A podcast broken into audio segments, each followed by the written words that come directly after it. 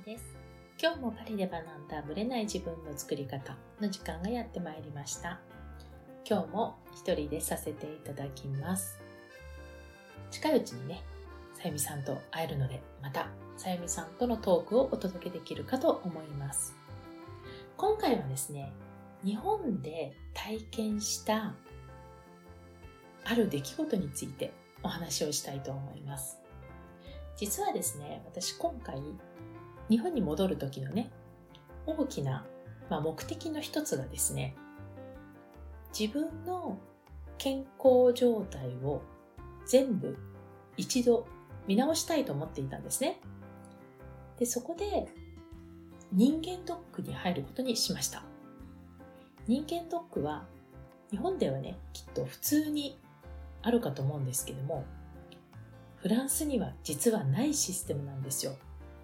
でそのないシステムってどういうことかというと、フランスはジェネラリスト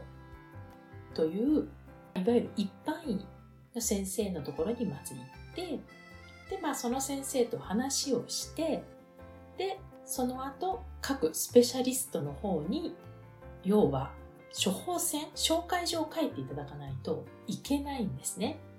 で、そのジェネラリストっていうその一般医の処方箋なく引けるのが、基本的には、例えば婦人科。婦人科はもう直接婦人科に行きます。あと、眼科。歯医者もそうですね。あと、皮膚科もそうかな。このあたりは、直接そのスペシャリストの方に行っちゃっていいんですけど、それ以外、例えば内臓のね、この調子が悪いなとか、この辺が悪いなって言った場合には、消化器系だろうが循環器系だろうが、必ず一般院を通さないといきなりは見てもらえないんですよ。そうなると、一般院のレベルで見つからないと、どこに原因があるかわからないじゃないですか。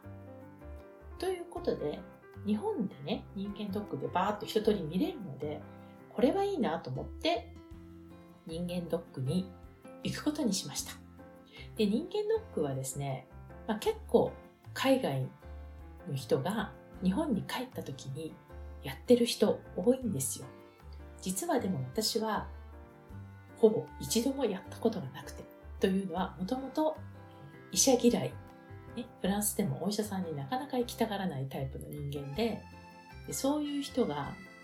日本にいる貴重な時間を使ってクリニックに入って人間ドックをやるなんてちょっと考えられないって思ってたんですよ。だけれども、まあやっぱり私もね、年齢も年齢だし、体調も崩してたし、自分の健康状態をやっぱりきちんと把握しておくことが大事だなと。まあそうじゃないと対処できないじゃないですか。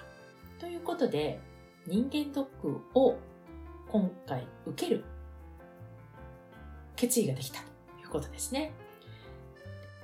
で、ポイントはですね、どこに行ったらいいかっていうとこなんですけども、私はね、基本的に東京なので、東京にいくらでも病院はあるわけですよね。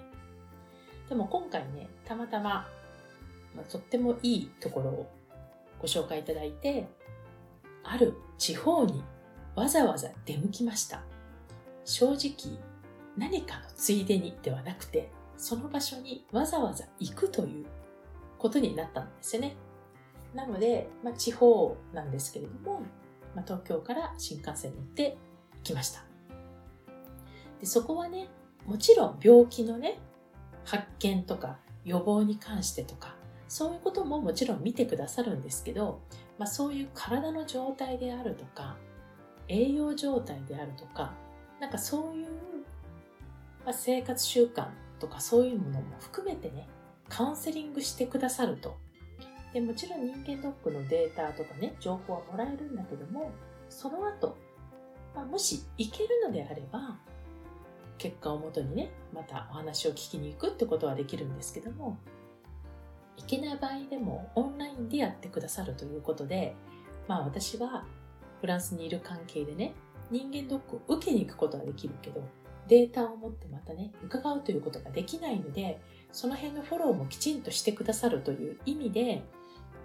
行きました。丸1日やりましたね。はい。まあ、もっとやろうと思えばやれるとは思うんですけども、自分がやりたいなと思ったものは全てやってきました。でもちろん人間ドックのね、いわゆる一般的な人間ドック、ね、胃のチェックとかね、そういうのはもちろんやるんですけれども、それ以外にもね、結構細かいのがあるんですよ。まあ、その CT スキャンとか内視鏡とかね、X 線とかね、いろいろあるんですけれども、まあ、それは一般的にね、見れるじゃないですか。で、その他にもですね、この栄養解析をしたり、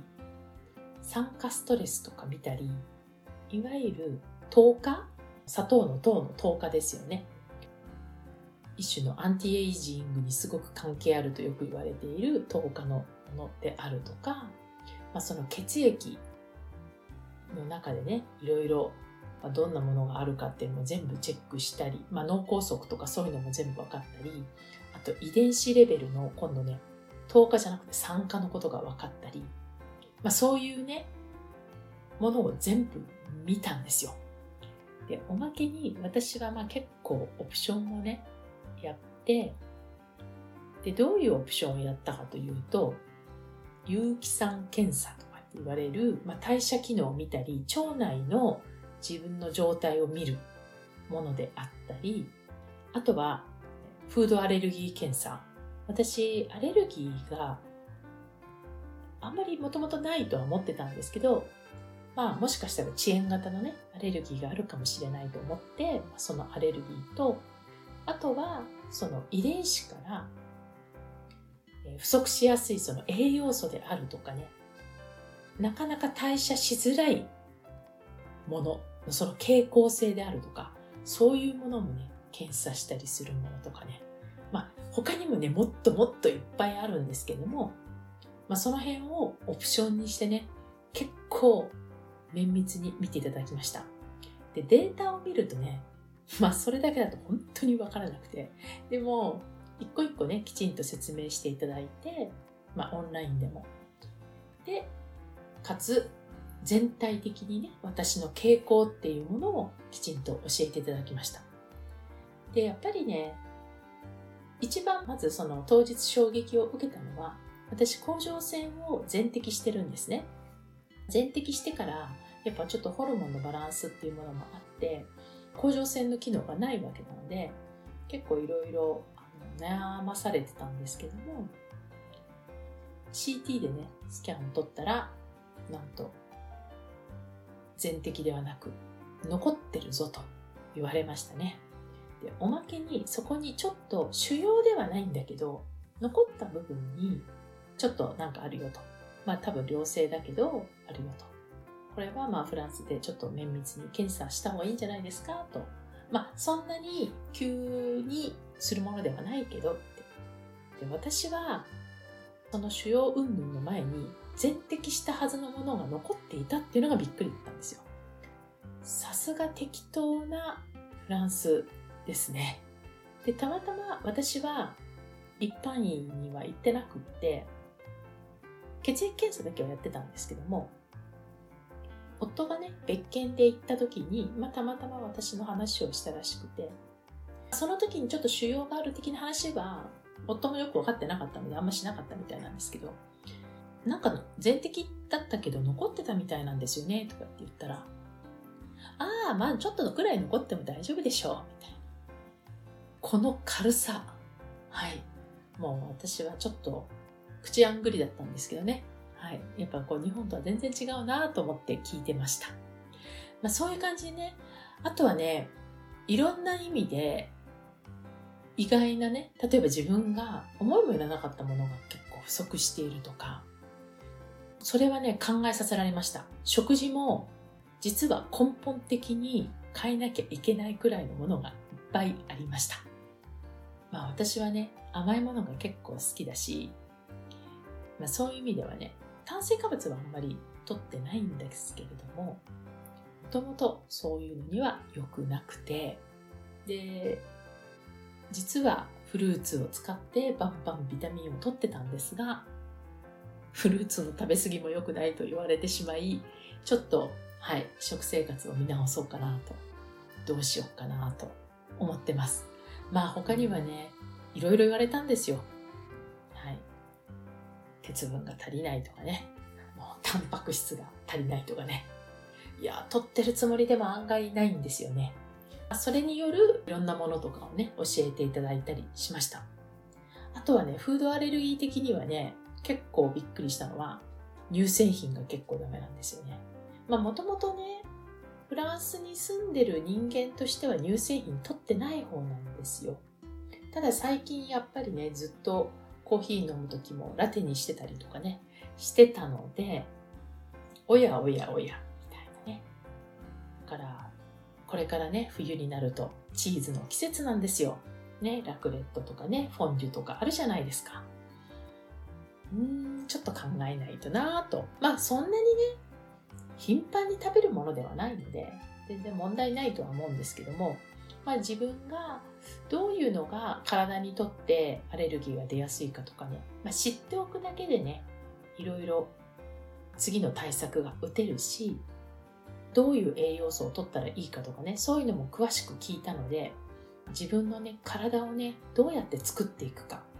私にとってね、やっぱり健康ってすごく大きなテーマなので、まあそういう意味ではね、いろいろ次の作戦を考えていくきっかけにはなったと思います。ということでね、皆さんも人間ドックをやるかどうかはあれなんですけども、自分のね、健康に対してこれからどうしていきたいのか、みたいなものも含めてね、ちょっと今回のことが、まあ軽い話ですけども参考になったら幸いです。それでは本編スタートです。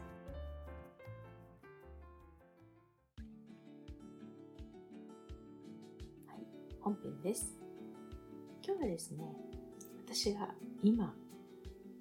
必死にやっているチャレンジについてお話をしたいと思います。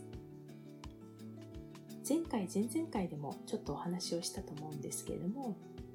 まあ、特別講座をこのポッドキャストでもね3日間にわたってお話しさせていただきましたでそれは、まあ、それで結構自分のね力を精一杯そこに込めてやったんですけれども今回今やってるのが7日間のチャレンジなんですね。でこれは3倍速で夢を叶える、まあ、セブンデイズノート術チャレンジっていうものなんですけども3日間で話した内容をさらに深くお伝えしてかつ実践をしようという場所なんですね。でこれは私の、まあ、解説を聞きながらそれにのっとって課題をやってもらって実際にもう願望を叶えるベースを7日間で作るって感じなんですよ。で、ただ叶えられればいいんではなくて、3倍速で叶えるための情報だったり、考え方だったり、システムだったり、それを7日間のプログラムにしたものなんですね。で、この7日間っていうのは連続なんですよ。で、まあ、これが配信される頃にちょうど最終日を迎えてるって感じなんですけども、まあ、前夜祭入れたり卒業ライブを入れると計8回9回はやるような形になりますでその間毎回ね課題を出しでそれを積極的にね投稿するみたいなことを Facebook っていうツールを使ってやっていますもちろんまだ全部終わってないんですけど、課題提出はですね、もう370件ぐらいあるんですよ。それぐらいみんながめちゃめちゃ盛り上がって、で、最初は恥ずかしいかもしれないけれども、やっているんですね。で、なぜかというと、結果が出るからなんですよ。で、そういう意味では、私自身も正直ねこのスタイルをやったことが今までなかったしかつ今回の7日間に向けて全部コンテンツを作ってますからね今までやったことがないようなこととかそういうのもやってるんですよ。そういう意味では私にとってもめちゃめちゃチャレンジなんですね。まあいいかどうかわからないんだけども、まあ、少なくともみんなの反応を見る限りすごいこの数日間で変わってきてるのを感じます。最初はね私もまあガツンとね行くので、まあ、頭の中がぐるぐるになっていくというか多分ね今までの生きてきた場所というかね考え方とか感じ方にまあ脳みその中に私がガーッとスプーンでかき回してるような感じなんですね。だから一体何が起こってるのか分かんなくなってきて正直なんか半分パニックみたいな。でなんかドキドキするんです。めちゃめちゃ不安なんです。みたいなね。そういう声を聞きつつ、まあ、それが実は大事なんだよっていうところも伝えでだんだん後半戦に入ってきて見えてきたみたいな。その間3日間ですよ。でこのね変化がすごいなと思ったんですね。で今回ね私も、まあそういう意味ではチャレンジだって言いましたけども、そのメンバーにとってもめちゃめちゃチャレンジなんですよ。今回ね、このチャレンジに参加してくれたのが176人ぐらいいるのかな。なので、まあかなり大所帯なんですよ。もちろん、ライブで参加できなくて動画で後からアーカイブ見たりとかね、そういうのもあるとは思うんですが、結構ね、積極的に参加してくれてる人はしてるんですよね。だって1回目のライブなんてコメント1600件とかね、1回ですよ。で、ちょっと今の時点では見てないけれども、次の日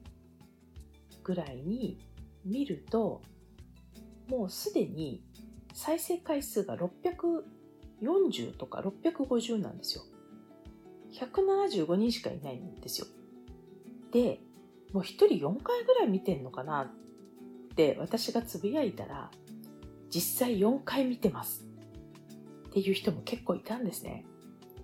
それくらい復習をしたいっていうこともあるだろうし、まあ、何度も何度も聞いて潜在意識の中というかね脳内に染み込ませようとしているねこうみんなの意識っていうのもあるし、まあ、そういう意味ではすごく私自身もきついんですけど、まあ、きついという意味は時間的にきついっていう意味でその喋ることがねきついわけじゃないんですけど一応ねやっぱり初めてのコンテンツだったりするので作りながらで同時に資料を作りながら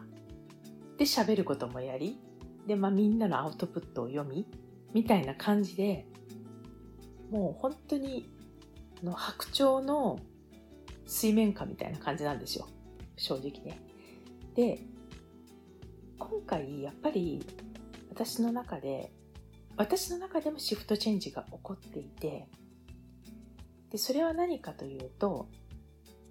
この短い期間で結果は出せるんだっていうとこなんですよ。もちろん願望を叶えるっていうゴールは7日間の間に何かするわけではない人も多いので叶うかどうかわからないけれどもでも実際にアウトプットを見ると言葉が変わってきてるんですね。でこれは私自身がよく言っていて中日中日にコンサルライブっていうのをやったんですね。で今まで例えばその前日までの3日間やった講義の中でわからないこととかね相談事とかそういうものを全部質問に答えますよって言って結局42件ぐらい来たんですね。ただまあ1人数個やってるものもあるので、まあ、45、6件ぐらいは全部だったのかな。1個ずつもう正直読む時間なくってだってギリギリまで受け付けてるので読む時間なくって正直その場で読んでその場で答えるみたいな感じだったんですけども2時間半かかったかな？全部終わるまで。で、そこでもうご本人の悩みはわかるんだけど、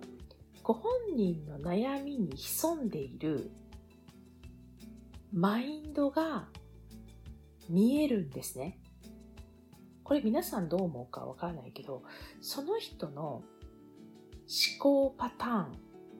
まあマインドですよね。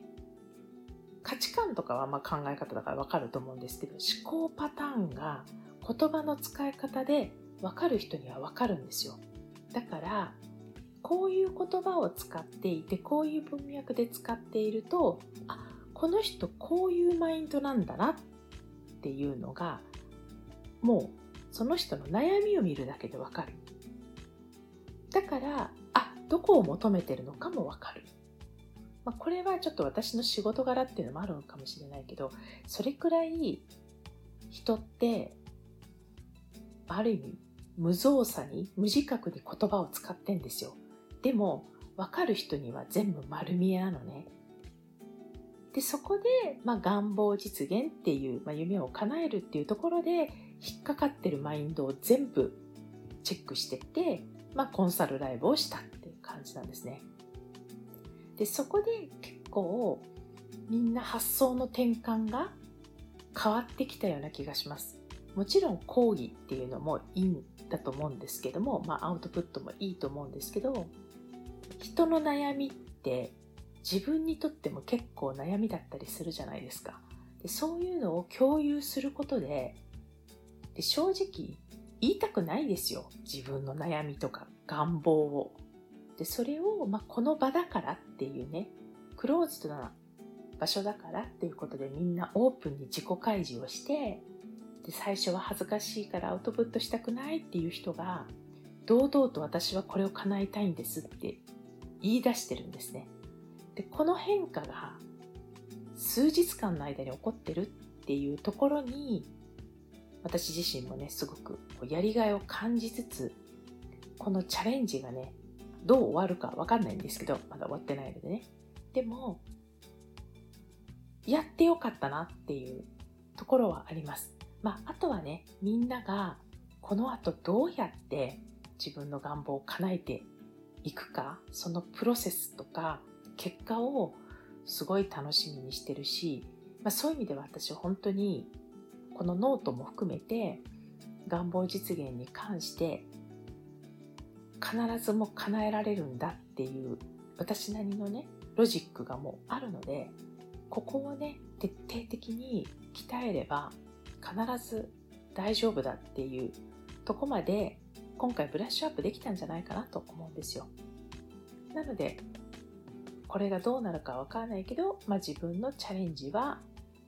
ひとまずいい形で終えられるかもみたいな感じですかね。まあ、ちなみにね、どんなことを喋ってるかだけ簡単に言うと、例えば、まず願望実現とは何かみたいなこととかね、願望実現の考え方、その裏にあることそれから、まあ、ゴールについて。で、私しょっちゅう言ってるんですけど、みんなね、ゴールを甘く見てるっていつも言ってるんですね。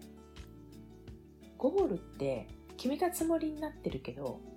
全然決まってないんですよ。っていうところの話であるとかね。あとは、じゃあそのゴールから意識をそらせないようにするためにはどうしたらいいかっていう方法論であるとかね。それから、マインドですよね。叶うマインドとそうじゃないマインドの違いっていうところをお話ししたりしています。まあね、今度いつやるかはちょっともうわかんないんですけども、まだやることがあったら興味のある方は参加してほしいなと思うんですけども、少なくともこの9月は私にとって大きなチャレンジというかね、チャンスでありチャレンジであったなと思います。10月はですね、私自身も実はまた海外に行こうと思ってますので、まあ、その辺の話もね、来月以降お話ししていけたらなと思います。それではまたお会いしましょう。来月またお待ちしています。ありがとうございました。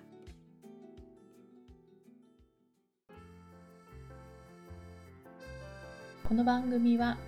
毎週日本時間の木曜日の夜に配信されています。配信場所は iTunes のポッドキャスト、Google ポッドキャスト、Amazon Music、Spotify などから聞くことができます。YouTube も時間差はありますがアップされています。iTunes のポッドキャストは登録ボタンを押していただくと自動的に新しい回が配信されます。また、週2回 Facebook とインスタでライブを行っています。ポッドキャストとはまた違う視点でマインドについて、願望を叶えることについてお伝えしていますので、ぜひよかったらこちらも参加してください。アーカイブは期間限定で見れますので、詳しくはパリプロジェクトのホームページをご覧ください。パリプロジェクトで検索していただければすぐに見つかります。また次回お会いしましょう。